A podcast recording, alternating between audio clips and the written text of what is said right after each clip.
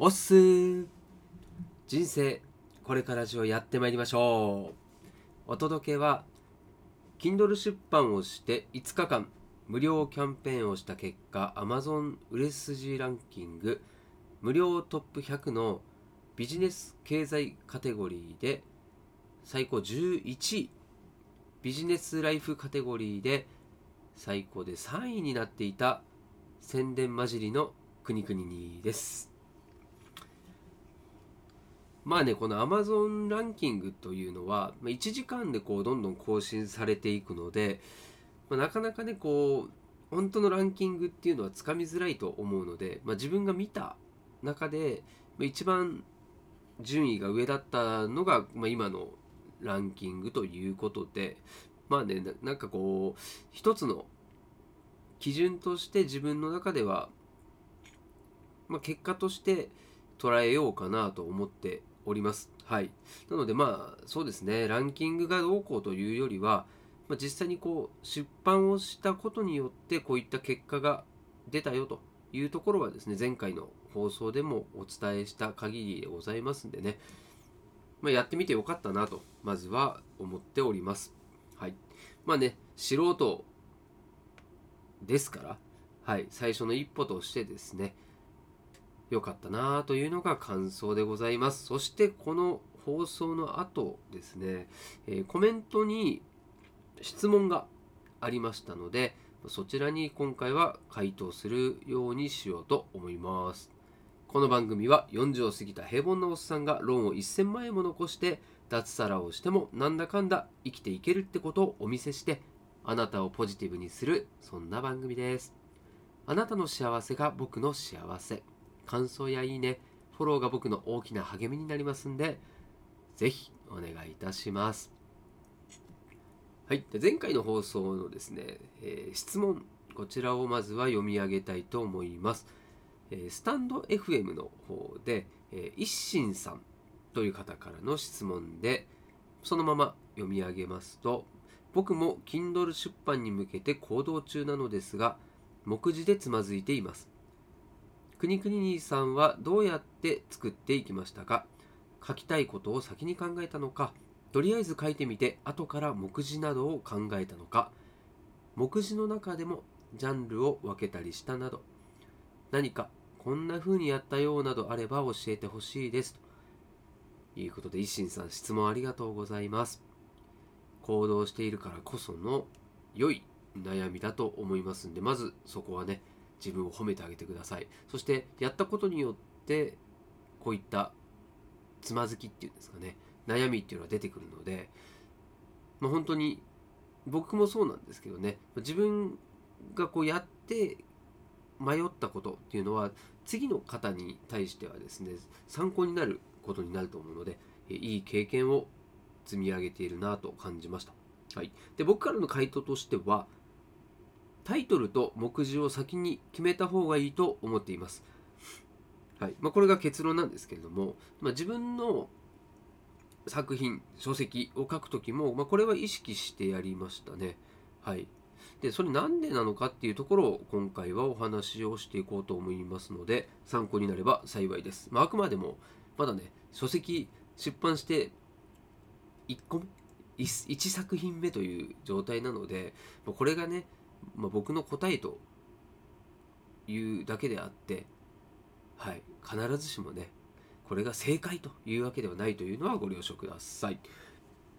はい、で、まあ、簡単にその理由ですねこれを3つ挙げるとするとまず1つ目がですね自分は誰のためにどんなことを解決しようとしているのかをタイトルで明確にすることができる。うん、だタイトルはこう何て言うのかな夜空のですね北極星のようにこう常にそこに向かってこう書いていくような、うん、書くことで迷わないっていうような存在だと思います。はい、で2つ目が目次を作ることで情報を先に整理ができる。うん、先走って書いちゃうとですねこう後で自分が何を書いていたのか分からなくなっちゃって迷うんですよね。もうほんと道に迷っちゃいます。でこれ僕もそうだしもうね素人あるあるなんですよね。なんでこう書いてたらあれ？そもそもこれは何を書いてたんだっけってなるんですよね。これ本当ね面白いもんですね、うんまあ、特に僕はですね方向音痴なので、まあ、まさにそれですね。もう方向音痴状態の各バージョンですね。はい。で3つ目が目次は大見出しと小見出しまでこう分解する、まあ、本当に詳細まで分解できるとさらにいいですね。全体の内容が分解することによって把握しやすくなりますよということですかね。自分で今考えたのは、うん、ここを決めてからあとはとにかく手を動かすと。誤字などは後からですね確認すれば一気にね直せるので気にせず書くというところが大事ですね。執筆でこう一番時間かかるのがこの手が止まるっていうところで、うん、なんかこう考えながら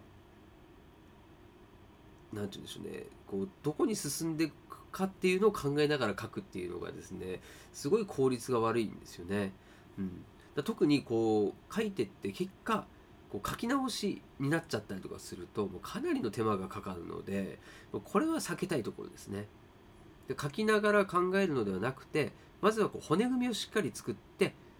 それに沿って一気に書く方がいいと思います。はい、でこれはですね本当書くことだけじゃなくて仕事全般に言えることだなっていうふうに今まで違う仕事もしていて、うん、本当失敗もしたしこの仕事ができる人の特徴ってまずですねこの骨組み作っちゃうんですね。こうアウトラインって言いますけどアウトラインを作り込むことっていうのが大事です、うん、これは本当ね全般的に言えるんじゃないでしょうか。はい。一番ダメなのは、えー、やり直すことですね。はい、もう一からみたいな。これはもう最悪ですね、はい、では実際にどんなイメージでタイトルや目次を決めればいいのかということを最後お話ししますが、うん、旅行のことをちょっと想像してほしいんですけど自分が旅行を予定立てるって言った時にまずはどこに行くかですよね旅行、はい、目的地を決めますね。これがタイトルだと思ってください。でただこのスタート地点と目的地だけが決まっていて自由に目的地まで行けっていうだけの旅行だと目的地がどこにあるのかでどんな手段で行くのか？そして途中食事ができるとこがあるのかとかね？トイレはどことか。お土産屋さんはみたいな、でしかもこう地図を持たずにとりあえず歩き始めるなんていうそんな旅行があるもんかと思うんですけども、まあ、これがね書くってなると実際やっちゃったりするんですよね。想像するだけでもこんなの不安だし時間もかかるし迷います。なので、まあ、地図を用意してどんなルートでどこからどこまではバスでとかその先は電車でみたいなそういったある程度のこうルートを決めておくっていうのがいいですよねこれはもう多分聞いてる皆さんあなたもわかると思います。はい、だからそうなればあとは、えー、旅行当日はですね予定通りのルートで進むだけとまあ何かねトラブルがあるっていうのも旅行の醍醐味ですけれども、まあ、それぐらいならカバーできますわ。はい、スムーズなね楽しい旅になるんじゃないかと思います。はい、うんあとはそうですね過去の自分に役立つ内容を書くように意識するとだいぶ内容が決まってくると思います。例えばですね道に迷った人に目的地までの道順を教えてあげるようなイメージでそこの角を左に曲がってそこから信号3つ目のところに郵便局があるのでそこの信号を右に曲がってくださいみたいな言い方ですかね。うんまあ、こんな感じのこう目次とか見出しを作るようにするとうん、上手に伝えたかった情報が伝えられるんじゃないかなと思います。うんまあ、実際のねベストセラーなどの本の構成や目次なんかを見てみるのもすごい参考になると思いますし、まあ、僕みたいにこうサロンに入ってねでサロンの中ではそういったもう私こんな目次書きましたみたいな感じ作りましたみたいなね報告をこう毎日皆さんしてるのでそんなの見るのも勉強になるんじゃないかなと思うし近道にもなるんじゃないかと思います。念のためサロンのリンクも貼っておきますね。こんなんで参考になったでしょうか、はい、これが僕からの回答とさせていただきます。ではまた。